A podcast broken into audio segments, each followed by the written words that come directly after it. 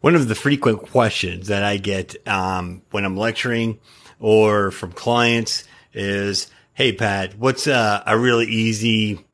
way to look at a contract and see what's adverse to my my interests? Um, when you see non-disparagement and that is irreparable harm, uh, and it's kind of vague and one-sided, like they can talk all the smack they want about you, but you can't say anything back to them.